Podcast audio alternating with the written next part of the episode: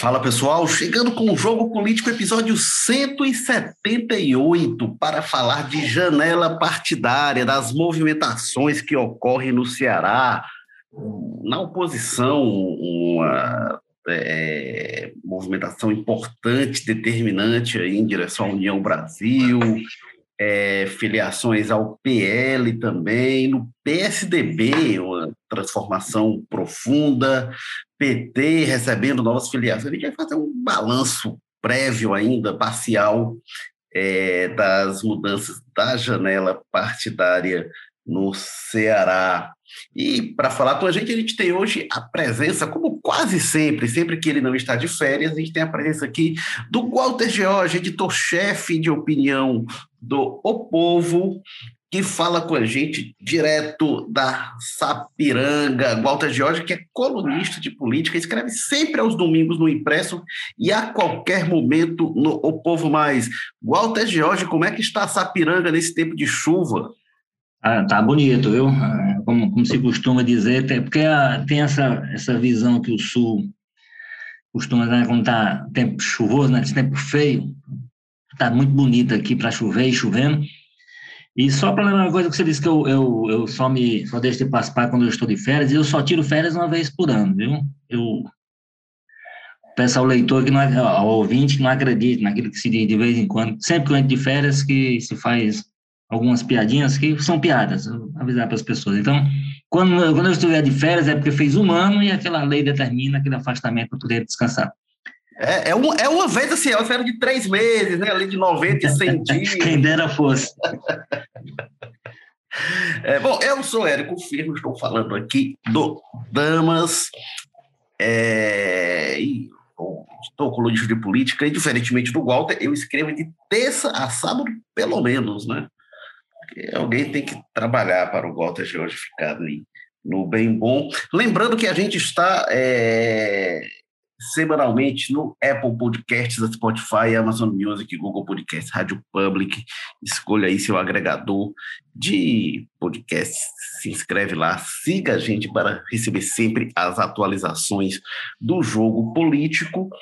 E eu queria mandar também um abraço para o nosso ouvinte, o Pacheco, que comentou pelo Twitter. Não sei se melhorou, Pacheco. O Pacheco tinha reclamado dois episódios atrás que meu som estava uma porcaria. Ele tinha razão.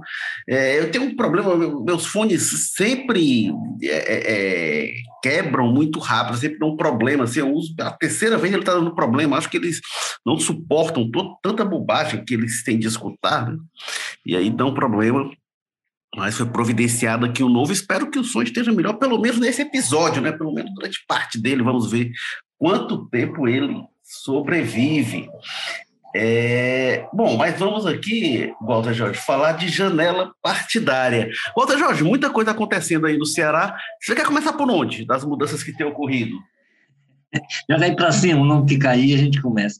Não, vamos começar pelo movimento, eu acho que mais, mais expressivo, mais forte, que é, é não sei se chega a ser, é, acaba sendo um pouco da janela, porque tem a ver com, é, é janela pura. É o caso do Capitão Wagner, que é o candidato principal de oposição, teve que brigar pelo partido que ele, que ele acabou, para onde ele acabou indo, né, foi o União Brasil, sob comando e tal.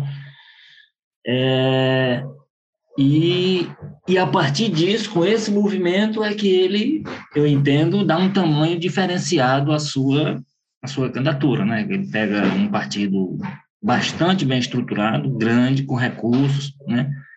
com capilaridade, com, enfim, pelo menos no plano nacional, talvez aqui no Ceará ele tenha que construir um pouco mais, mas eu acho que foi um movimento talvez mais barulhento. Só vai, só vai ter que abrir um, um espaçozinho é, para eu reafirmar a minha posição sobre essa história de janela partidária, que eu acho uma excrescência, sabe? Eu sou absolutamente contra, pelo menos a forma como, como, é, como ela é executada, a forma como pode ser que se tenha planejado outra coisa, que abre um espaço para aquelas pessoas que estão sendo objeto de algum tipo de incômodo dentro do partido, as pessoas, é natural também algumas pessoas se sentirem enganadas pelo partido, entrarem com, com base em um programa, meu partido executar outro que não, outro que não é o que está escrito na sua, no seu estatuto. Então, assim, seria um objetivo nobre de não criar não criar umas amarras intransponíveis para quem se sentir nada e virou uma bagunça, né? É hoje isso aí que a gente está vendo, uma janela aberta e aí entra e sai quem quer, a hora que quer, do jeito que quer, a hora que quer não, porque tem um prazo estabelecido legalmente, né? Mas do jeito que quer, para onde quer, sem, sem dar nenhum tipo de justificativa, sem dar nenhum tipo de explicação, nem a, nem a justiça, nem ao eleitor, né? Então, assim, aberto e fechado esse parênteses da minha crítica à janela, eu acho que o movimento mais barulhento, mais expressivo, e, e eu acho que pode mais repercutir no nosso cenário local, nessa relação à janela, foi o movimento do, do Capitão Wagner. No plano, nesse nosso plano estadual, se a gente for olhar para o cenário mais nacional, você tem o efeito, né, nem, né, nem exatamente o movimento dele próprio, já que ele não era parlamentar, no caso o presidente Bolsonaro, mas o efeito que isso tem sobre o PL, que está se tornando a maior bancada, por exemplo, na Câmara, né? Porque houve um movimento do bolsonarismo em direção a esse partido, né? estimulado ou empurrado pela, pela própria janela, pela janela partidária. Então, são esses dois movimentos, acho que no plano local, o Capitão Wagner indo para o União Brasil, e isso mexendo um pouco com as peças do jogo sucessório estadual, e o movimento do, do presidente Bolsonaro, que está levando muita gente ao PL, né? É, parlamentares, inclusive, ao ponto de fazer, de artificialmente criar a maior bancada na Câmara hoje, que é a do, que é a do PL. Era o, o com certeza foi, foi o mais significativo mesmo, o mais emblemático é, dos movimentos, esse do Capitão Wagner. Sobre a janela, tem uma coisa interessante. Recentemente teve aqui no Ceará o, o, é, o Gilberto Kassab, ex-ministro Gilberto Kassab, e ele comentou justamente sobre a janela, e ele, a gente estava no começo da janela, muita movimentação, né? E eu perguntei como é que estava Brasília, ele disse que estava loucura. E ele disse: Olha, tem que rever esse negócio da janela e tal. E eu até comentei com ele, é, mas assim, esses momentos, assim, um, quando o PSD, que é o partido que ele criou e que ele comanda, foi, foi fundado, também criou um alvoroço desse. Na época não, não era janela ainda, estava no começo, não, não, era, não era ainda esse modelo é, de janela, salvo engano, mas. A, a, na verdade, a janela era em outro momento, né? A janela era um ano antes. Né? Foi, foi basicamente o que, o que mudou. É, mas também ele causou esse alvo, um alvoroço bastante grande. Mas isso não, não, é, não é impeditivo. O Kassab entende que precisa realmente rever, porque virou é, um problema. Eu acho até que. E, e, aí, e aí eu lhe digo, e aí, viu, Érico, quando o Kassab diz que a coisa não está muito bom, você chega, você vê o nível da exclamação, né? quando ele se queixa. É, o, o PSD realmente ele meio que porque ali, na, na verdade, acho que o PSD é, é, é, realmente o PSD ele foi um filho desse novo momento, quando não podia, não sei se ele já tinha sido criada a janela de fato, mas ele não podia criar partido. E o que podia ter de mudança é, era filiação ao partido. Um novo partido. É o partido que era recém-fundado. E aí o PSD foi criado nesse momento, e aí o pessoal não podia mudar de partido, mas aí desabou o PSD. É. E foi um, um, uma mudança no mercado político, digamos assim, é, nesse sentido, acho que a janela é até um ganho, porque estava um processo assim, de a cada eleição se criar novos partidos para o pessoal poder se filiar. E aí virou um mercado meio esquisito, realmente. É, mas é, é, é, eu, eu acho assim, tem que ter uma possibilidade do pessoal mudar de partido. Eu acho assim, não pode ser uma coisa assim, ah, não, ninguém nunca mais vai sair desses partidos e vai ficar aí para sempre. Por outro lado, é, realmente a forma como tem sido feita é, é, tem criado problemas. Antigamente, era um ano antes da eleição, um prazo para filiação, e aí se instituiu a fidelidade partidária e decidiu, não, tem que criar um período ali em que as pessoas possam fazer trocas. Né? Você falou é, é, o PL como maior partido, né? se projetava que seria a União. Brasil, mas o União é, é, é, tanto chegou gente como saiu, né? Saiu, é. Quando, quando você faz um movimento como esse, né, assim, uma fusão desse tamanho, e aí passa por muita coisa, passa, por alianças, passa por pessoal fazendo as contas, é, e olha, é aquelas pessoas um que estão ali... É, é, porque você fez um cálculo simples na época, né, Érico? Assim, somou-se o que tinha com o que estava chegando, só que quem que tinha estava fazendo o movimento contrário, né? Então. É, muita gente olha, olha, tá chegando esse cara aqui que tem essa votação, que é. pelos votos, que, pelos deputados que a bancada elege, não vai dar para mim, então é melhor sair, enfim. É. Ô, Walter, agora vamos começar aí pelo União. E, só, só para concluir essa, esse nosso rápido debate sobre a janela, eu, eu também acho que a pessoa não deve ser obrigada a ficar no partido a vida toda, etc. e tal, não.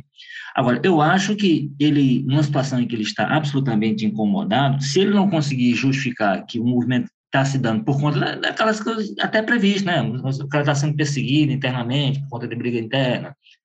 Ou até o, ele, ele entrou no partido com esse programa, o partido foi para outra linha. Então, assim, um, um objetivo, pede o mandato. Para mim é muito simples. Se, se, se, não há motivo, se você está saindo sem motivo e você está exercendo um mandato, e aí entra naquela história, você tá, às vezes você está exercendo um mandato porque a sobra de voto, porque entrou na, na, no coeficiente, mas sua votação específica é muito baixa.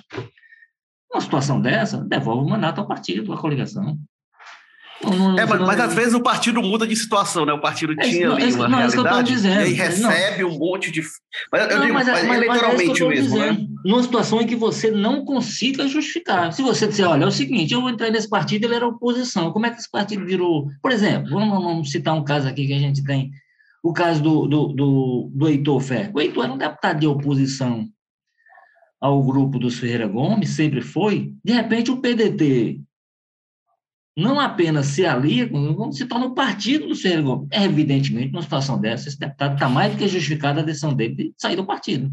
É, e, mas, mas que eu falo de outros casos é assim. É, é, o, o, o, deputado está no partido, que ele se elegeu ali com seus 50 mil votos. E aí, de repente, o partido atrai outros políticos de muito, muita votação, e aí ele não iria mais conseguir se eleger para aquele partido. Né?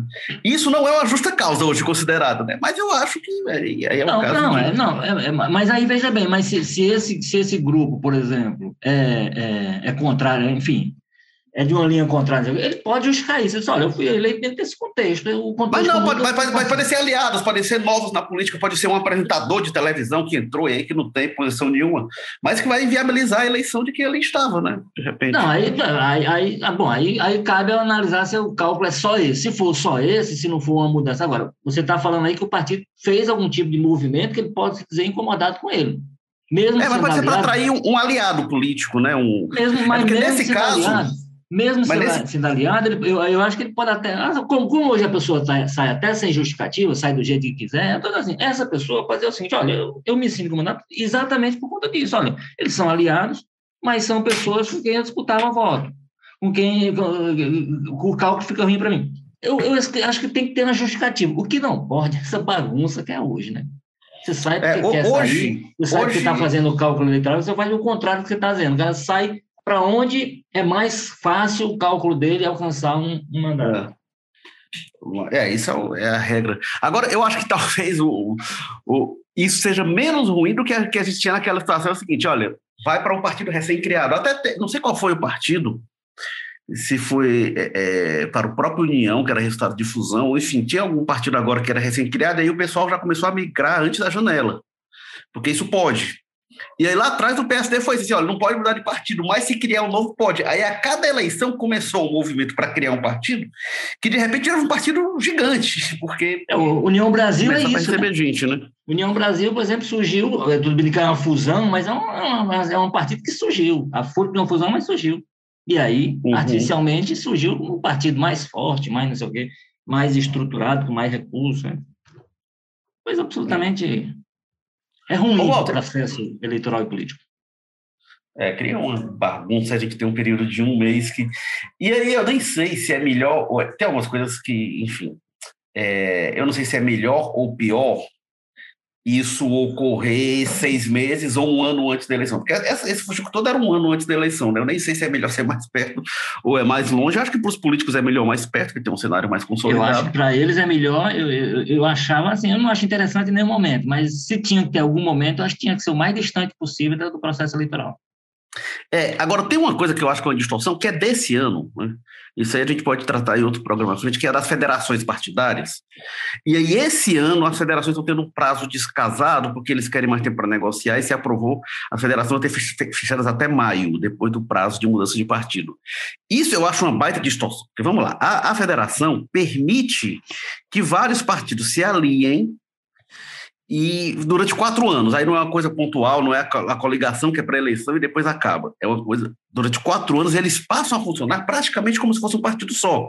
Então, a mesma chapa de deputados, eles vão é, atuar conjuntamente, tem que ter o mesmo candidato majoritário no, nos estados, nos municípios, isso durante quatro anos.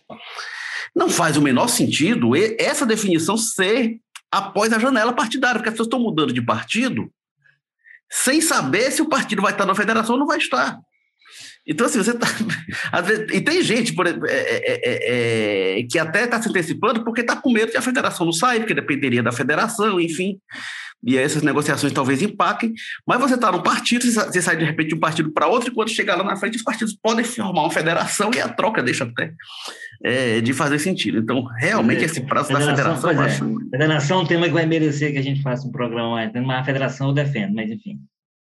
É, a federação é interessante. O, o, que eu, o que eu acho um absurdo é, é você ter o prazo da federação é depois momento. de você mudar de partido. É momento. É um, você, que, você, que já faz as trocas de partido. Que já foi uma arrumada, né? Na verdade, a, a, as, as, as, federações também eram para surgir agora, não para ser definidas agora. Decidiu se empurrar mais para É, desde isso ganha tempo, é. desde isso ganha tempo para as negociações. É, as federações eu acho que elas são interessantes, mas acho elas. Eu quero ver, isso a gente trata à frente, mas eu quero ver as federações rodando na prática da política brasileira. Porque eu acho que esse prazo, assim, ah, não, vai rodar, vai por quatro anos estar com um partido só, eu quero ver quais, quais vão ser a, a, as rodas de escape que vão achar, porque vão. A gente sabe como é a política brasileira. Ô, Walter, mas, enfim, agora esse movimento do Capitão Wagner entrando pela União Brasil não é mais como era no, no PR, né, que era um partido pequeno, atual PL, que ele concorreu a prefeito, é, muito menos como o PROS, agora ele está indo para um partido gigante, com recursos, com musculatura. O que, é que muda nessa eleição, pra, na eleição estadual, com, essa, com esse cenário para o capitão? Eu, eu acho que dá sim para ele uma musculatura, musculatura política, político-partidária é, uma estrutura diferente e que torna o nome dele mais competitivo. Eu, eu até acho o seguinte, que esse, esse movimento, ele brigou muito por ele, por assumir o controle da União Brasil, mas dizer, não, era, não bastava se filiar, ele queria o controle do partido, porque eu acho que esse movimento era decisivo para a candidatura dele. Né? Ou seja, como você disse, ele viveu a experiência, experiência anterior de campanhas em partidos pouco estruturados, em partidos que dependiam apenas do talvez do gogó dele, da conversa. Isso numa campanha municipal é muito mais fácil, por exemplo, né? A campanha com mais Fortaleza, por mais que seja uma cidade muito grande, que demanda ainda algum tipo de, de estrutura, inclusive financeira e tal, mas é uma cidade só. No caso de uma eleição estadual, não. Aí você vai ter que ter estrutura mesmo, você vai ter que ter avião, você vai ter que ter uma série de, de situações. Você está falando em várias cidades, você vai ter comitês espalhados pelo, pelo, é diferente de você espalhar comitês por uma cidade só, por maior que seja essa cidade. Então, eu acho que esse movimento ele era fundamental para ele mostrar é, que entrava, estava entrando na briga pelo governo para valer. Né? Ele já vinha fazendo isso, enfim, o capitão, nos últimos dois anos, deslocou-se pelo Ceará todo, viajou muito, fez muita reunião política, fez muita conversa, falou muito mal do governo o tempo todo e tal. Isso tudo era, já é do, já era da agenda eleitoral de 2022. Mas, assim, a, a situação que ele criou exigia, e isso a gente sabe que para as conversas com liderança de interior, isso é, isso é moeda forte, é você mostrar assim, mas qual é a sua estrutura de campanha? Qual é seu partido? Como é que você... Então, ele chega hoje com a carta de apresentação de um partido muito forte, de um partido que tem recurso, de fundo eleitoral e fundo partidário, tem muito dinheiro. Vai depender da aproximação que ele tenha com a cúpula nacional para ele carrear uma parte desse dinheiro, que aí também tem essa coisa um pouco confusa ainda na, na legislação, que é a falta de critério objetivo. Olha, como é que esse dinheiro circula, a partir de quais critérios? O critério é o que está na cabeça de quem comanda, de quem comanda o dinheiro. Então, a aproximação dele, e ele mostrou, vamos dizer assim, proximidade com essa cúpula, quando no, no, na queda de braço com o Chiquinho Feitosa, ele ganhou. E o Chiquinho Feitosa se movimentou muito, fortemente, para ter esse partido. Teve incentivos externos, como a gente já discutiu aqui, no, no esforço que, há, que houve dos, dos Feira Gomes de tirar os pés do capitão o máximo que puder. Então, certamente, usando as aproximações que eles têm com, com, com o, o ACM Neto lá da Bahia, que, é, que era a, a voz mais autorizada, era o presidente nacional, inclusive, do DEM, né? Então, e outras, tentaram tomar o controle do partido, enfim, tirar pelo menos esse controle do, da mão de um opositor com o peso do capitão, então, diante de tudo isso, ele, ele mostrou que tem algum tipo de respeito, digamos assim, dessa cúpula nacional. E, e isso, eu, eu, insisto, era fundamental para o discurso que ele terá de uma candidatura que é para valer. Né? Eu acho que a candidatura dele, ela, ela mostra o seu principal o seu principal argumento de que está entrando para brigar mesmo pelo governo através do partido que ele que ele comanda. Então, eu acho que era um promover. Aí vai ter todas as movimentações em torno disso, tem a história dos, dos parlamentares, como é que eles se movimentam em função disso. Aí ele vai ter que, o esforço dele, vamos dizer assim, é, o desafio, mais do que o esforço, vai ser fazer aquele, que já, discutiu aqui algumas vezes, vai fazer essa conciliação com o Palanque Nacional, né? Ele já disse mais enfaticamente que o palanque dele aqui era o Bolsonaro, as declarações mais recentes não são bem assim, que vai estar aberto para todo mundo, que não sei o quê e tal, e não, é tentando não fechar a porta, depois de ser muito prestigiado pelo Bolsonaro, naquele último evento, evento anterior, aquele, no penúltimo, na, na penúltima vez, porque ele está vindo agora a Quixadá, né? É, então, assim, tem toda uma situação aí que eu acho que esse movimento do Capitão Wagner foi fundamental para esse desenho da disputa, no sentido de dizer, olha, essa candidatura e o União Brasil era, dentro dessa estratégia, eu acho que ele era chave.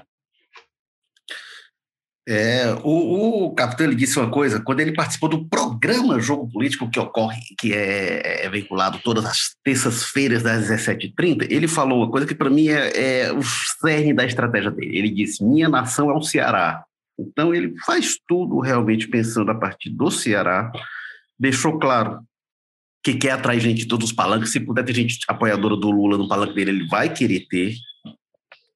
É, e o, o Heitor Ferre, até antes de anunciar que iria se filiar, é um o Heitor foi um dos primeiros movimentos dele, saiu do Solidariedade vai para a União Brasil o Heitor disse: Eu acho que o capitão Wagner não vai apoiar o Bolsonaro, porque o Heitor não quer se vincular nem a Lula nem a Bolsonaro. Isso é uma coisa para ele central. E aí, muito menos ao Ciro Gomes. Né?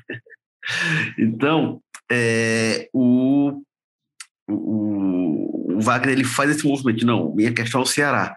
Tem Aliás, o Heitor não quer se vincular nem ao capitão, se você for, for no rigor, porque ele também tem eleitor no meio da esquerda. Então, ele, ele é aquela pessoa que, se ele pudesse ter um palanque só para ele, seria ideal. É. O, é, é, Capitão Wagner ele vai nessa linha né, de que nação é o Ceará, e isso incomoda alguns dos aliados, que acham que, que gostariam de, de, de repente, o pessoal do Girão adoraria que ele tivesse com o Moro, o Moro gostaria de ter um palanque próprio no Ceará. É, então, são alguns dos pontos. É, o, é, entre aliados do Capitão Wagner, tem aqueles que temem que a candidatura possa perder a identidade. Se do ponto de vista nacional, é, ela é, é, é, se atrelar a muitos palanques, muitas candidaturas, isso pode custar uma perda de identidade. Um, um palanque que tem lá Lula, que tem é, Ciro, Ciro vai ser difícil, né? mas vai, vai que tenha. É, mas assim, o União Brasil, até estava comentando, né? Tem um, uma tentativa do Ciro de se aproximar da União Brasil, né? Como já teve lá atrás, né? Em, com, com, o velho DEM em 2018. Então seria, seria inclusive. Não, aliás, é, aliás não, sei, não sei como é que isso vai evoluir partir desse momento que a gente está gravando, mas as informações nacionais circulam é que há uma, uma, uma, aproximação, uma conversa. Agora seria engraçado, viu? A gente ver a União do Brasil, de repente, se acertar com o Ciro, aí como é que o Capitão Wagner ficaria numa situação dessa? É, tem uma possibilidade também que a União Brasil lançar, isso foi perguntado para o Wagner, lançar o Luciano Bivar como candidato a presidente, seria lançar alguém, né? E o que o pessoal do Capitão Wagner diz é o seguinte: olha, tá tudo acertado, que não vai vincular e os palanques vão ser livres para tocar. De toda forma, é, é, é, um incômodo, né? É um... A solução para isso seria a candidatura própria mesmo. Para ele se livrar dessa, desses problemas, seria a candidatura própria. Como é. o PSD, por exemplo, o Kassab está tentando a candidatura própria por conta disso, né? Como ele tem gente bolsonarista e petista, ele quer os dois, aí ele lança a candidatura própria, não, nosso palanque é esse daqui, vocês estão impedidos de ir para lá pelo menos legalmente, oficialmente. Talvez é, o União mas... Brasil seja a alternativa que se coloca, né? É, mas é, o, no caso do União Brasil, mesmo com o palanque próprio, o, assim, não, mas o Wagner vai estar livre para apoiar o Bolsonaro, por exemplo, mesmo que o partido. O, o próprio ACM Neto está com problema na Bahia, né? Porque tem alguns apoiadores dele que são lulistas, e como o Lula é forte na Bahia, ele já disse que não quer discussão com esse pessoal, não. Então, é por isso que eu digo assim, de repente esse pessoal vai dizer, olha, é o seguinte, vamos fazer aqui um palanque fake, não está na candidatura, alguém que esteja disposto a fazer papel de, de candidato, sem, sem nenhum livre, e deixa o pessoal livre para, na prática, atuar cada um para o seu candidato. Só a gente vai barrar o, os espaços oficiais para eles, eles não vão fazer cartaz, não vão horário eleitoral, não vão não sei o quê, porque existe uma candidatura legalmente oficial. É, me, agora, me parece que para o União Brasil, mesmo que ele eventualmente se alie ao Ciro Gomes, acho que vão deixar o Wagner livre também. Não dá para descartar nada, né? Como é que essas conversas vão evoluir, enfim. Me parece improvável esse acordo, considerando o histórico. Em, em é, 2018, o DEM pareceu que estava muito perto de se aliar ao Ciro. É, e tinha uma conversa ali com o Rodrigo Maia, né? Aí tinha um bloco ali que ia levar uma série de partidos. O Ciro, numa situação que estava melhor, porque o Ciro despontava mais com, é, é, é com o terceiro ali, no, agora está meio embolado. O Ciro estava numa situação mais positiva para ele. É, e era só com o DEM. Né? Então agora não sei se essa conversa vai embolar mais, vai ficar mais complicada, mas enfim. Chegaram a anunciar a data, né? Se chegaram a organizar um evento. Chegaram, chegou a estar tá muito próximo. E aí, só puxando ainda do DEM, né? Você falou assim que o Chiquinho brigou para manter o DEM no Ceará. Essa briga vem desde lá de trás também, né? 2019 também chegou a se sinalizar que o capitão Wagner iria se filiar ao DEM, que a Mayra iria assumir o comando do partido, a doutora Mayra Pinheiro. E aí o Chiquinho deu, como diz no Jardim América, deu traço, né? deu, deu a volta e, e, conseguiu ficar com o comando do partido. Então, realmente, essa, é uma disputa que vem de longa data, e o Chiquinho Feitosa sai do DEM e vai para o PSTB, Walter Jorge. É, ele é o caminho natural, o caminho de volta até. É, ele, como ele não tem mandato, ele na verdade está suplente de senador, né, do Tasso, ele não tem nenhum tipo de, de amarra, ele está livre para fazer o que quiser, aí só a questão do, dos prazos é que tem que ser respeitado, mas ele não tem justificativa nenhuma para dar sobre uma mudança eventual de filiação, é, é, é candidato a deputado federal, né? Agora, essa, essa confusão toda que a gente está fazendo aqui no, no, no debate, que a gente tentou começar apontando para discutir essa questão da, da janela partidária, só mostra assim como as coisas são são intricadas, né? Como são são é, é, é, relacionadas nessas decisões. Quer dizer, uma, mesmo uma mudança de um parlamentar de janela partidária, de fortalecer essa ou aquela bancada, e para esse ou aquele partido, porque a perspectiva de eleição é mais fácil, é, por exemplo, o cálculo que o Heitor fez. O Heitor simplesmente foi para onde ele, primeiro, ele tem essa possibilidade de liberdade, de não se envolver com nenhuma candidatura, pelo menos à presidência, e onde ele tem uma possibilidade de entrar num cálculo que, trazendo X mil votos, vai disputar com outros que têm voto, tem chance de ele é, se reeleger. Então, assim, as coisas, todas elas, a janela partidária, ela sozinha não, não, não resolve a situação, por mais que você tenha cuidado, você faça todas essas simulações para entender qual é o melhor caminho, esquecendo, infelizmente, no caso brasileiro, é uma discussão que praticamente não existe, né? O, a questão ideológica, quer dizer, esse partido aqui eu penso mais até há situações muito raras que você que você vê movimentos que têm essa certa coerência, mas em geral o movimento, principalmente da janela partidária, ele é cálculo eleitoral.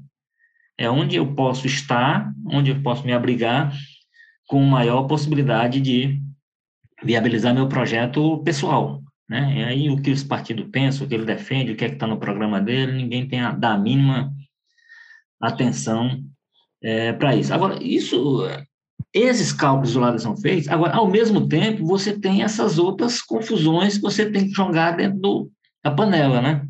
Então, é como é que é o palanque local em relação ao palanque nacional, o que é que está sendo posto agora, que na verdade tem perspectiva de 2024, quem é que está agora usando os espaços para poder ganhar visibilidade, para pensar na eleição municipal de daqui a dois anos, quem é que entra como, como franco atirador e aí o que vier é lucro. Então, tudo isso você vai fazendo esses cálculos para poder, inclusive essa mudança, essa, essa movimentação dentro da janela partidária, ela, essa, ela faz sentido dentro do jogo mais mais amplo, né? Ela faz sentido dentro de uma, de uma estruturação mais mais é, abrangente. É, é uma coisa muito complicada, por isso que tem tem especialistas, tem gente dentro dos partidos que é muito faz esses desenhos com muita com muita competência, né, e, e, são valorizadas, às vezes são peças meramente burocráticas, né, mas que para as movimentações partidárias e de alguns políticos, elas são, são pessoas fundamentais, né, porque você não faz esse cálculo isolado de tudo, não, eu faço aqui esse movimento da janela, eu vou para lá ou para cá e, e com isso eu estou com a minha situação é, resolvida, né, é, você tem sempre que considerar, que observar como é que como é que é o contexto é, geral, como é que dentro desse contexto geral a sua movimentação ela fará sentido para lhe dar um pouco mais de segurança. Então, tem um pessoal que lida com um nível de segurança muito alto, né? Então, assim, é só uma coisa, a coisa mais complexa do que, às vezes, a nossa discussão aqui simplista, né, tenta tenta fazer parecer. Eu acho que o nosso papel mesmo é tentar descomplicar o máximo possível, mas na verdade existem circunstâncias aí em volta de tudo isso. Por isso que determinados movimentos, por que, que esse cara está indo para aquele partido? Qual o sentido há nisso, né? Por que esse cidadão briga tanto por aquele? Por que, por exemplo, o, o Chiquinho Feitosa, ele ser candidato a deputado federal pelo DEM ou pelo União Brasil, ou pelo PSDB ou pelo União Brasil, não sei se muda tanta coisa. Evidentemente, no, no caso do União Brasil, ele teria uma possibilidade de, de recurso financeiro, de verba financeira eleitoral maior e tal. Mas não sei se é tão diferente assim do que ele vai encontrar no PSTB, devido à, à circunstância pessoal dele, assim, as articulações que ele tem e tudo, e por ser um partido com muito menos candidato viável. Né? O PSTB hoje é um partido com muita dificuldade de, de montar uma boa chapa, ao contrário do União Brasil, que deverá ter nomes muito fortes disputando lá a cotovelada das vagas para para a Câmara Federal, mas é porque é exatamente isso, quer dizer, é uma coisa um, um, um tanto mais complexa e que aquela decisão de ir para aquele partido, ela envolve outros aspectos, inclusive esse do da administração dos palanques, né, do palanque, como é que o capitão, por exemplo, vai administrar o palanque dele no meio de toda essa confusão, quer dizer, um partido que está conversando com Ciro Gomes hoje, conversando a sério, nessa perspectiva de terceira via, é, tendo como um dos seus principais apoiadores aqui, o, o, talvez seja o principal articulador da campanha nacional do juiz, do juiz Sérgio Moro,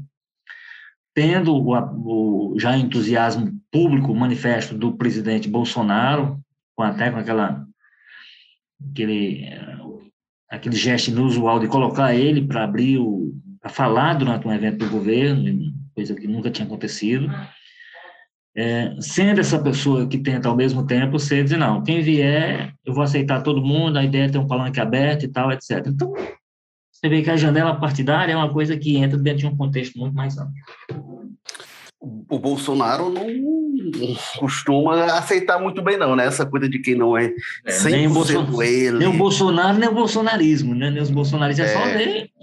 Por exemplo, o próprio Girão, que a gente citou aqui, como não sei, eu não sei se eu citei, mas o nome, mas assim, a pessoa que é o principal fiador da candidatura, hoje é um inimigo atacado pelos bolsonaristas com muita força. Aqui agora na CPI da Covid saiu como um dos maiores defensores do governo. Assim é. Assim é.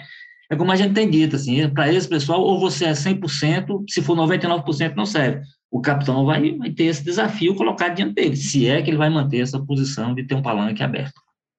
É, mas eu também não sei se para o bolsonarismo tem muita alternativa, né? porque se fala do PL ter candidato próprio, que seria o Raimundo Gomes de Matos. Raimundo Gomes de Matos foi deputado federal de vários mandatos, que tem história política, mas ele. Talvez ele não ganhe, não. Talvez ele, ele não, não tá na... é, ele não está na mesma briga, né? Ele não está na mesma briga.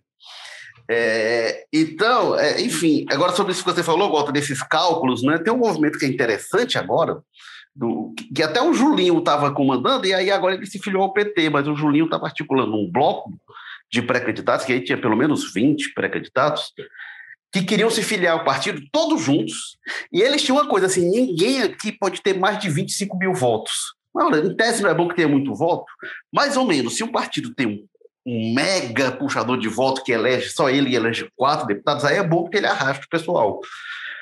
Mas se o cara tem uma votação assim muito grande para se eleger e no máximo um pouquinho mais, os outros é, entram naquilo que se chama é, é, é na política de bucha, né? Assim, ou eles entram ali para só para dar suporte para mais um se eleger, para, para alguém muito mais votado se eleger e não ter uma disputa real. E aí, aí quando, quando eles aquela, colocam. É, é onde entra aquela história que eu falei, assim, é, de, de, daquelas pessoas que estão de olho em 2024, por exemplo. Então o cara entra agora para fazer, fazer essa bucha, mas fazer uma basezinha, para daqui a dois anos ele tentar um, uma eleição de vereador, por exemplo. É, mas aí eles colocam. Qual é o cálculo que eles fazem quando vão, vão filiar um monte de gente com, com 20, 25 mil votos? Você vai ter ali uns 5, 6 que somando elege um deputado federal, por exemplo, não sei como é que vai estar o cálculo para esse ano, mas é, eventualmente é isso. É, somando ali um 5, 6, elege um federal. É, e aí é, é, é, você vai ter ali uma bancada para eleger uns dois ou três, de repente, e todo mundo está com chance, eles vão disputar entre si, e fica competitivo e fica e tem até ânimo para buscar o voto. Porque quando o cara é pré-candidato, quando você sabe assim, não, naquele partido vai entrar aquele ali, o pessoal já entra. O PT, às vezes, tem um pouco isso, né? O PT, por exemplo, uma bancada federal, há muito tempo consolidada ali com o Guimarães, com a Luiziane, com o Zé Ayrton.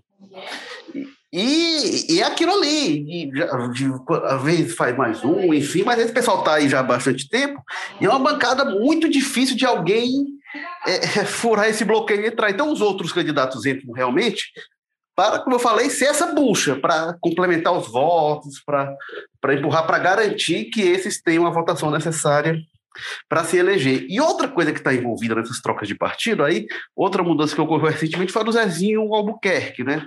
Anunciou a ida do PDT para o PP.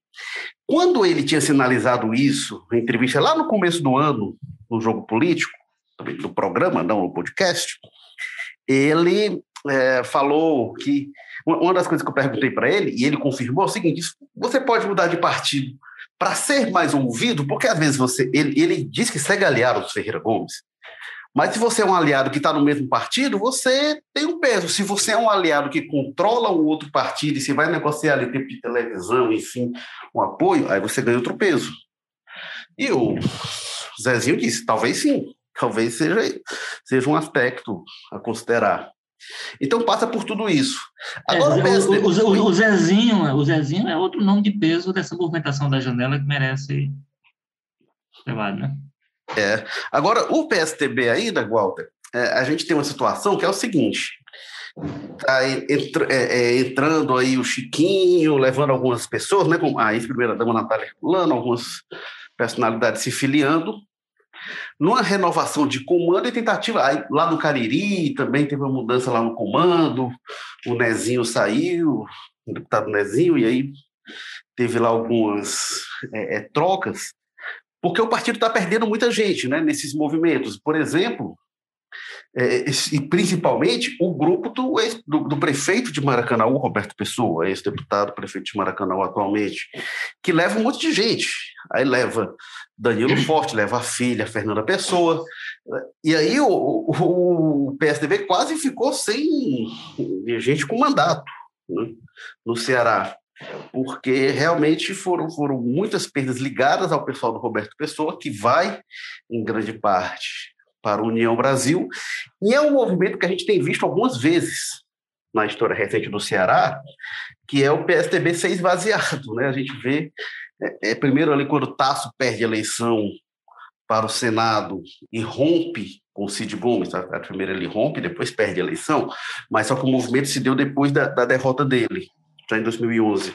E aí prefeitos, deputados são demandados. Né? O PSDB ali mingou realmente. Perdeu a eleição de 2012, 2012 ainda tentou juntar ali os cacos, lança o Marcos Carlos para prefeito de Fortaleza, para chapa com o Fernando Hugo, Marcos Carlos tinha tido um bom desempenho em 2010 para governador, foi, aí para prefeito foi muito mal, e aí é, é, ele é, é, é aí o partido sofre um baque de vez. 2014 está se ele senador e vai ali juntando o que dá do partido. E agora ele tenta uma reconstrução no momento em que o Tasso anunciou que não vai mais ser candidato. Né? O que você vê de perspectiva, Walter, para esse novo PSTB aí? Pois é, a questão do PSTB, assim, tomando um pouco o raciocínio que foi apresentado, só que em, outra, em outro rumo, mas a, com relação ao capitão, é a questão de perspectiva. É, o, os políticos, os mais espertos, em especial, eles se movem conforme aquilo tem ou não perspectiva de poder. Então, o PSDB já foi de longe o partido mais forte do Ceará, mas ele tinha poder e tinha perspectiva de. Ele hoje não tem essa perspectiva, além de não ter o poder, efetivamente. Né? Então, é basicamente isso, é isso que move esses, esse, essas decisões. É por isso que eu, é, eu acho muito mediocrizado o processo quando ele vem para essa Aí você tem, o, por exemplo, o, o se lembra um, um, partido que de repente ele perde tudo em função disso, porque porque o grupo do Roberto Pessoa, que era do PSDB, decide que nesse momento vai se movimentar em direção a essa ou aquela ou aquela sigla e acha que não tem nenhum tipo de satisfação a dar e tal, etc. É, esse caso, por exemplo, do, do, do, você citou aí também, do deputado Julinho, do Júlio Filho, é, de Maracanaú, quer dizer, historicamente, historicamente, adversários do PT lá na, em Maracanaú, o pai dele, principalmente, que foi prefeito de Maracanaú e tudo, é, aí, de repente, entra no PT e será que não, não tem, não, não se, essas pessoas não se sentem obrigadas, pelo menos, a dar algum tipo de satisfação ao eleitor que acreditou nele? Muitas das pessoas que votaram, votaram com esse sentimento de quem é que representa aqui o antipetismo. É essa pessoa. Então, aí de repente você vai para o PT, não tem, olha, eu refleti melhor, tudo que eu disse em determinado momento não estava muito em mim, ou então de respeito ao momento, a pessoas que estavam lá, mas eu analisei melhor o partido, analisei melhor o. o eu estou aqui idealizando a coisa. É, eu estava aqui, e aí fiz uma reflexão e achei que é o melhor caminho. A pessoa simplesmente vai lá, pede o partido, assina a ficha e vira petista, bota a estrela no peito e acabou a história. Aí a mesma coisa, esse movimento agora, muito embora ele, ele tenha muito tempo já no PSTB e tudo esse grupo, quer dizer, simplesmente por isso. Um é perspectiva de poder, o outro é falta de perspectiva de poder. Então você vai mediocrizando muito essas decisões que poderiam, eu concordo com você, poderiam ser decisões pensadas e discutidas e justificadas. Nós não, nós não podemos ó, condenar essas pessoas, quem tem mandato, você é obrigado até o fim da vida você ficar, ou até o fim do mandato, você ficar nesse partido, desde que você não tenha como justificar o seu incômodo. Mas simplesmente porque lhe interessa nesse momento aquele partido, no outro momento interessa outro, você ficar pulando de um para o outro, de janela para janela, eu acho que isso, esse é o ponto ruim do que a, do que a, a janela permite. Tá entendendo? Isso é o que precisa, talvez, para uma reflexão sobre o que está acontecendo agora, jogar para frente. Mas, assim, é basicamente isso. O caso do PSDB é um partido. E aí vai perder agora o senador, o Tasso. Isso aí não é candidato, e não é candidato porque não vê viabilidade de ser.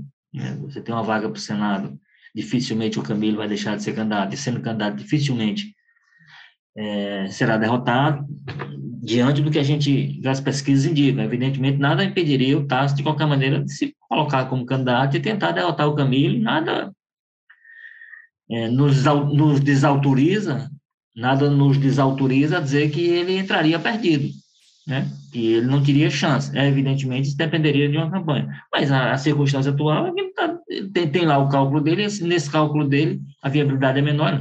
Então, é um partido que não dá essa. A pessoa olha para o futuro, qual é o futuro que o PSDB oferece? Né? Pouco ou nenhum. Então, em função disso, essas movimentações acontecem. De, de, saída e de chegada, né? União Brasil é essa força, porque é essa força nova, daqui a pouco, não tenha dúvida nenhuma, ele tem esse perfil. Né? Ele tem esse perfil. Daqui a pouco, eleito esse pessoal, vai fazer a.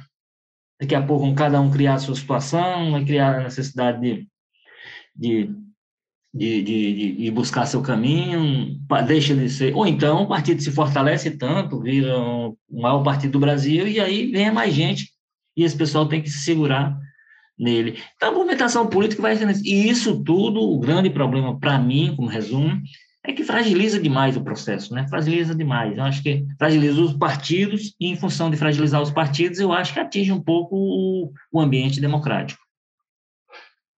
Agora, deixa eu só fazer uma observação perfeita que você está colocando, mas Roberto Pessoa é um personagem que é envolvido em muitas polêmicas, enfim. É, é, e, e, acho que esse, esse não é dizendo que ah, o Roberto Pessoa está é, tá acima disso, não.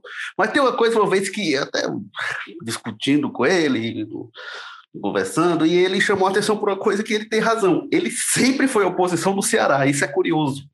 Porque ele era oposição ao Tasso lá atrás, quando era ele, o PT e alguns poucos outros que faziam oposição. É, ele, era, ele, era oposição pela direita, ele era oposição pela direita, PFL, e tinha o PT e o, era. e o PDT. E aí ele vai se aliar com o Tássio quando o Tássio rompe com o governo. Aí ele era oposição ao Tássio, era oposição ao Lúcio, oposição, é, é, é segue oposição aos Ferreira Gomes, e aí ele é mais oposição aos Ferreira Gomes. E aí ele vai se aliar a Tássio e a Lúcio quando eles saem do governo e rompem, né? E, perdem apoio. É, e aí, agora que o Tássio se reaproxima é, do governo, aí ele rompe de novo com o Tássio. Então, ele, pelo menos, é, essa coerência ele tem. Não sei o que, é que ele tem contra o governo, mas ele é, é, sempre contra os governos no Ceará, né? Aí no Brasil ele já foi aliado de vários governos no plano federal e tem essa dinastia política é, talvez, é, talvez, ele tenha, talvez, é, talvez ele, tenha, ele tenha de fato essa característica de a movimentação dele não é em direção ao poder e ao governo. Mas é uma, é uma, é uma mudança que, em geral, eu, eu acho que ela é tão injustificada em muitas situações quanto quanto outras que aconteceram. Essa agora mesmo do PSDB, ele não tem briga com o PSDB, não tem desatenção. Ele, enfim, ele pode até ter essa questão, não, o partido fez um movimento em direção ao governo e eu não gosto, mas esse movimento do partido faz tempo que fez. Não um movimento de agora. É, mas, mas assim, foi na eleição de 2020, né, que, que, que, teve a reaproximação, e ele era contra, ele dizia, olha, não, minha posição é de apoio ao Capitão Wagner, o que ele dizia. Aí, e... aí ele em 2022, é, é, é, não, não, aí em 2020 ele foi candidato pelo partido, né? Foi, mas era, mas, mas era lá em Maracanãú, né? E ele dizia: é, é, minha questão não é de Fortaleza, sobre Fortaleza a posição é essa, mas até porque a posição varia. O PSDB, até agora, ele sustenta que não é base do governador Camilo Santana. Né? E quando foi agora na filiação do, do Chiquinho, o Tasso foi perguntado e o Tasso disse: não, Chiquinho que vai decidir se a gente vai apoiar o governo ou não, porque como eles se aliaram em 2020, mas ele até hoje diz, então, a gente não é base do Camilo, embora o Tasso seja muito elogioso ao Camilo, né? naquele começo de ano, a senha definitiva para mim foi dada naquele começo de ano, com a crítica muito dura do Tasso ao Capitão Wagner. Né? Na, na, nas páginas azuis, e resposta mais dura ainda do Wagner, e ele acho que ali foi dado um pouco a senha. É, e o Tasso disse: Ah, não, o Chiquinho que vai ver. E aí, quando a gente foi entrevistar o Chiquinho, o Chiquinho não teve minhas palavras, disse: Não, a gente vai apoiar o governo. E, e não tem conversa. É, agora, para falar em governo, Walter, para a gente chegar aqui, para a gente arrematar aqui o bloco, a gente tem filiação de três novos deputados ao PT. PT recebe Augusta Brito, o Júlio César Filho, né? A gente falou de Maracanã, o Julinho, é outro que se filiou, o, o, o Niso também.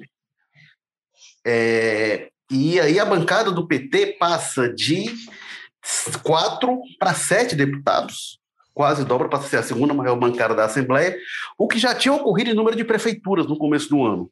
E aí um movimento coordenado pelo governador Camilo Santana, né? uma articulação do Camilo Santana que se fortalece dentro do PT, fortalece o grupo dele e causa alguns incômodos dentro do PT também. É, fortalece o grupo dele e, e eu acho que enfraquece o partido. Assim, não, não com relação a, a, a, por exemplo, a deputada Augusta Brito, ela vem de um partido que é, ali, aí é um movimento que eu entendo até como natural, um movimento de alguém do PT para o PCdoB, do PCdoB para o PT, eu acho que aí é dentro de uma lógica ideológica, digamos assim, ou programática, que faz sentido.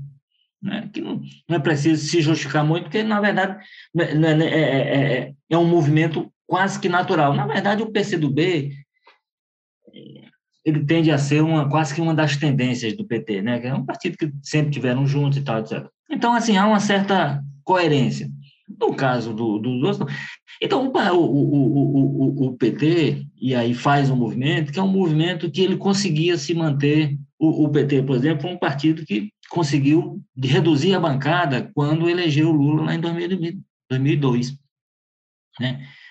E ao invés de aumentar a bancada, como acontece em geral nos partidos nessa situação, o que se deu foi o contrário, né? O partido perdeu porque começou a algumas agendas que eram contrariavam um pouco, contrariavam um pouco essa essa essa é, o, o, próprio programa do partido, a agenda que ele tinha andado, então aí houve aquele movimento que criou o pessoal, aquele negócio todo. E teve também, né, Walter, teve uma coisa também muito de alianças, né, do partido ter de ceder, de fazer coligações, enfim. Que pois é, mas, assim, mas, mas assim, o movimento logo após a eleição do Lula, que quando começou a história da reforma da Previdência, sei o quê, aí o pessoal, não, não, não volta essa reforma e tal, essa coisa toda.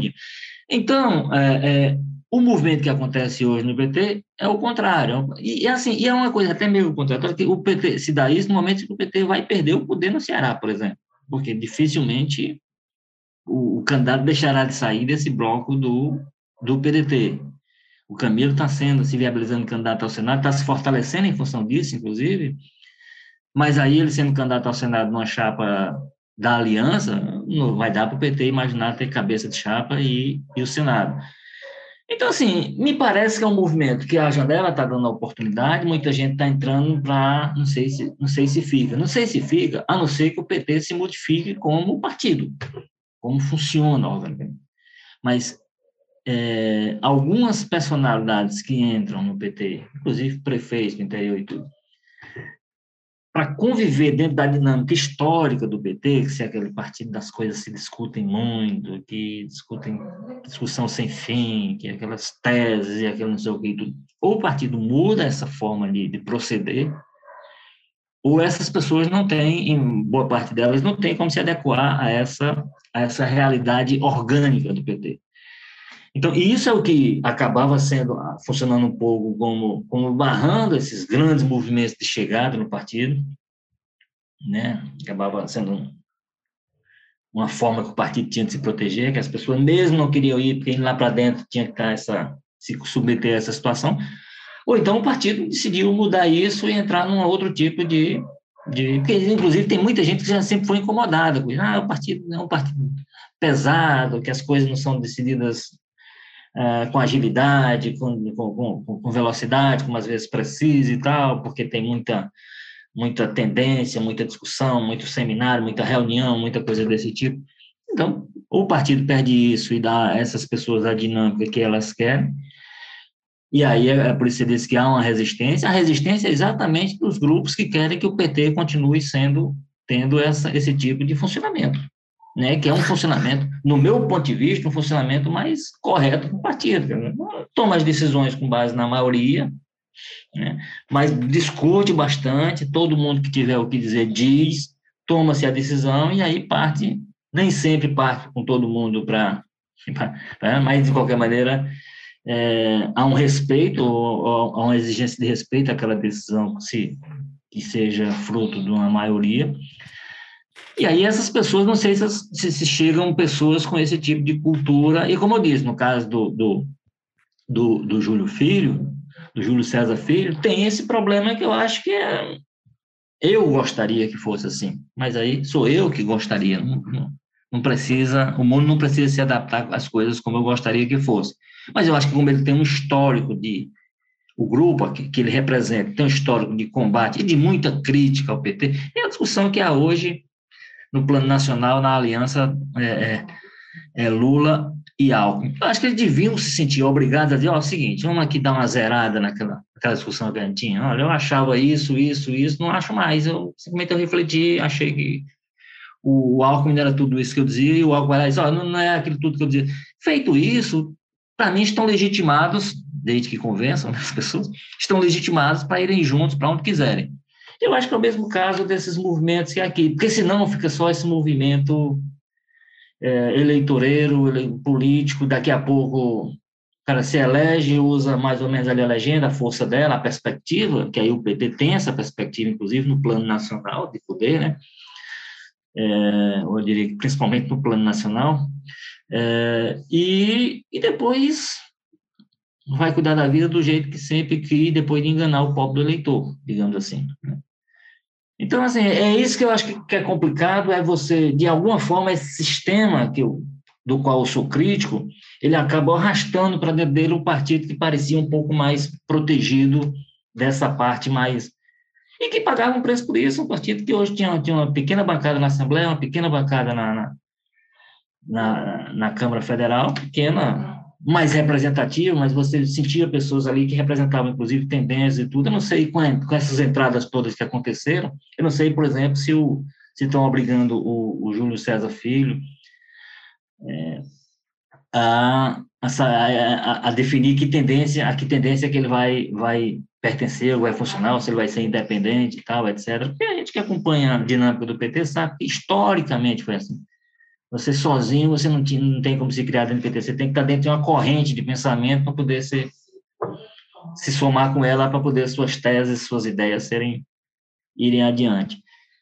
É só essa complicação que eu vejo. De repente eu vejo um partido é, capitular, e aí não é defender esse partido, não, não é dizer que esse partido é melhor do que os outros, é bom, é maravilhoso, não. Estou dizendo o seguinte, ele era diferente, e por ser diferente, ele se protegia mais dessa parte eu, eu entendo mais, mais negativa do, desse tipo de movimento, que é o movimento de troca de partido, essas coisas todas. O PT, PT nem acabava sofrendo menos, quer dizer, menos gente saía do PT e também menos gente entrava no PT. Então ele acabava sendo um partido mais, mais protegido.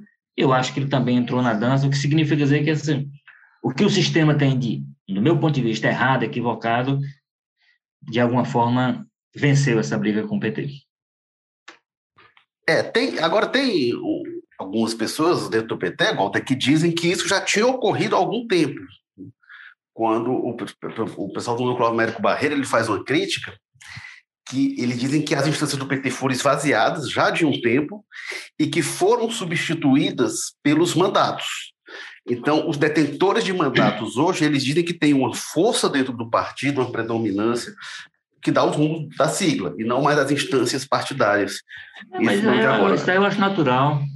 Eu não acho tão esquisito do, do, processo, não. Quem tem mandato tem mais visibilidade, tem mais, tem mais poder de decidir as coisas, tem mais poder de encaminhar decisões, tem mais poder de articulação e de interlocução com, com o poder, com, com, com quem detém a, o comando. É, mas político, o que eles dizem hum. é que as instâncias deixaram de, de, ser ouvidas até deixarem de se reunir de, de ter relevância. Só formalmente é, ia lá uma reunião para ser uma coisa formal. Aí você, esse ano teve uma plenária que o pessoal da Luiziana e aí organizaram, mas o PT parou de ter plenárias, porque tudo era, até as plenárias passaram a ser plenárias dos mandatos.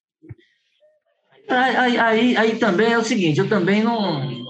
O que eu acho que, que acontecia e acontecia até recentemente, era essa perspectiva do partido discutir. Agora, o que é que acontece? Quando você tem um governador, tá? agora, o, o, Em que outro partido?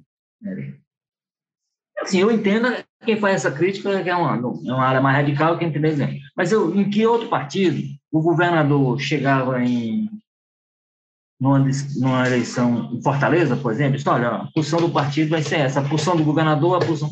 O Camilo duas vezes tentou impor uma linha para o partido em, em Fortaleza e não conseguiu.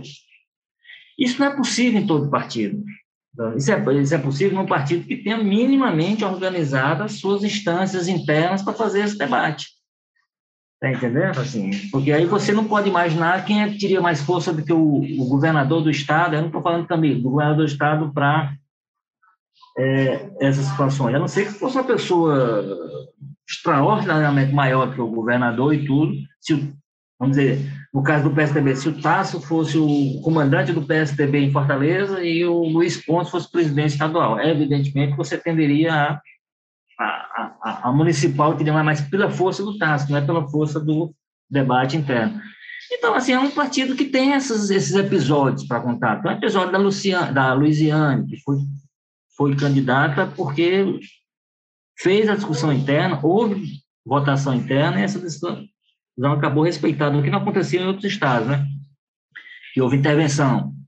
Não houve intervenção aqui, mas aí no voto ela se viabilizou o candidato e acabou ganhando aquela coisa todinha. Mas assim, é um partido que tem essa, eu acho que ele está perdendo essa característica agora. Eu não, não jogaria para trás como lá da época do, do Américo Barreira, que rompeu lá atrás, né?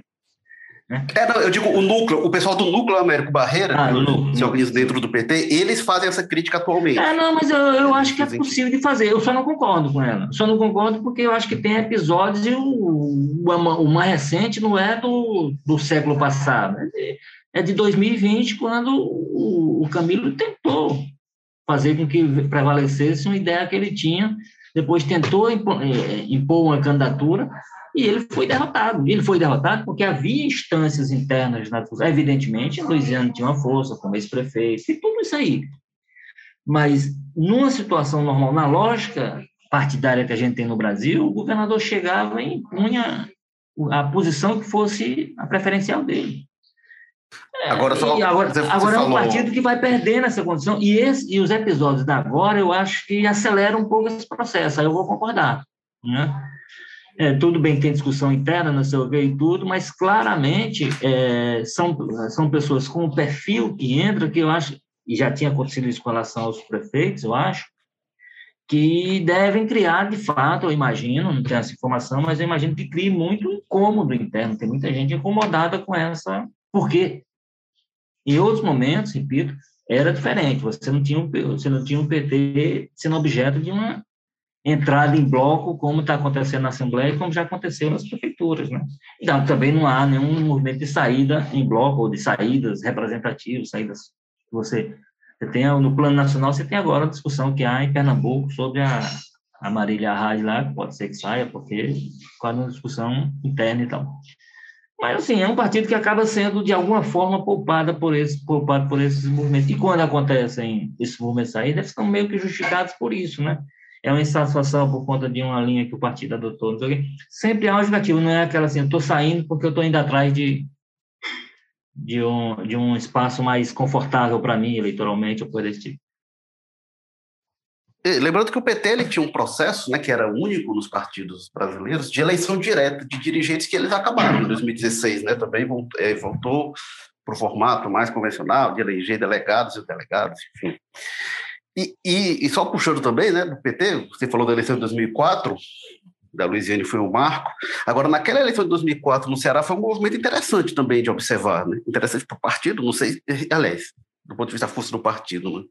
Porque ali houve um inchaço do PT.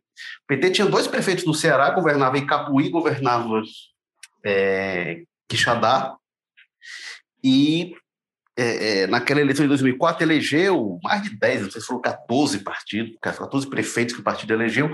E não é porque os petistas começaram a ganhar a eleição, não, é porque líderes locais que antes de o partido chegar ao poder é, não tinham interesse é, é, em, estar no PT, e aí se filiaram. Então, aí acaba vendo esses movimentos, né? Ali, mas foi um crescimento bem grande, de 2 para 14, 15, algo mais ou menos assim. É, Walter, é, não sei se tem mais algum, algum ponto para a gente arredondar aqui, né? Tem, né, nessa janela partidária ainda vai ter movimentos aí pelas próximas semanas, mas faça suas considerações finais, Walter Jorge. É, eu, eu, acho que a gente mais na frente volta a discussão para ver como é que o resultado final da janela, do que entrou, de quem saiu, quem saiu mais forte, quem saiu mais fraco. É, mas fica assim, a minha, a minha chateação pessoal, que não vai, não vai modificar nada, né? mas é só um, cidadão individualmente, que me, incomoda muito a abertura desse espaço, da forma como se dá. Né? Eu acho que tem que se discutir, encontrar uma forma de, de a pessoa se livrar de uma, de uma situação que o incomode dentro de um partido, não há problema nenhum, Agora não pode ser em manada, comércio, sem nenhum tipo de justificativa, dando direito a todo mundo de ir para onde vai. Criar esse movimento que a gente está acontecendo hoje, eu acho que é muito ruim. É muito ruim. E aí fica essa impressão definitiva, assim, geral, de que mesmo partidos que já foram um pouco mais resistentes à ideia, eles, estão, eles capitularam a força do, do sistema, digamos assim. E, e o PT caminha para se tornar um partido que já foi muito diferente para o bem e para o mal, caminhando para se tornar um partido igual aos outros. Este foi o jogo político 178 que teve na estratégia digital Diego Viana, produção do Marcelo Teixeira, edição da Nicole Vieira, diretores executivos de jornalismo Ana Nadaf e Eric Guimarães. Reforçando que o jogo político está no Apple Podcast, Spotify, Amazon Music, Google Podcast, Rádio Public e no O Povo Mais, a plataforma multi-streaming de jornalismo e cultura do povo. Obrigado mais uma vez, Walter George aí da Sapiranga. Quero, firma. Até a próxima. Espero que com o terceiro elemento, porque cansa muito ficar só dois jogando conversa fora aqui. É cansativo. Vamos ver se a gente consegue o terceiro elemento para a próxima. Pois é, teve um corte de cachê aí, contingenciamento de fim de mês, então. Ah, não, não. Colegas que tiveram imprevisto. Aí o Carlos Nada que está de férias, os colegas que tiveram imprevisto de última hora. De novo, né? É, pois é. E, bom, eu sou Érico Firmo, estou aqui do Damas e semana que vem, se tudo der certo, a gente volta. Valeu, tchau.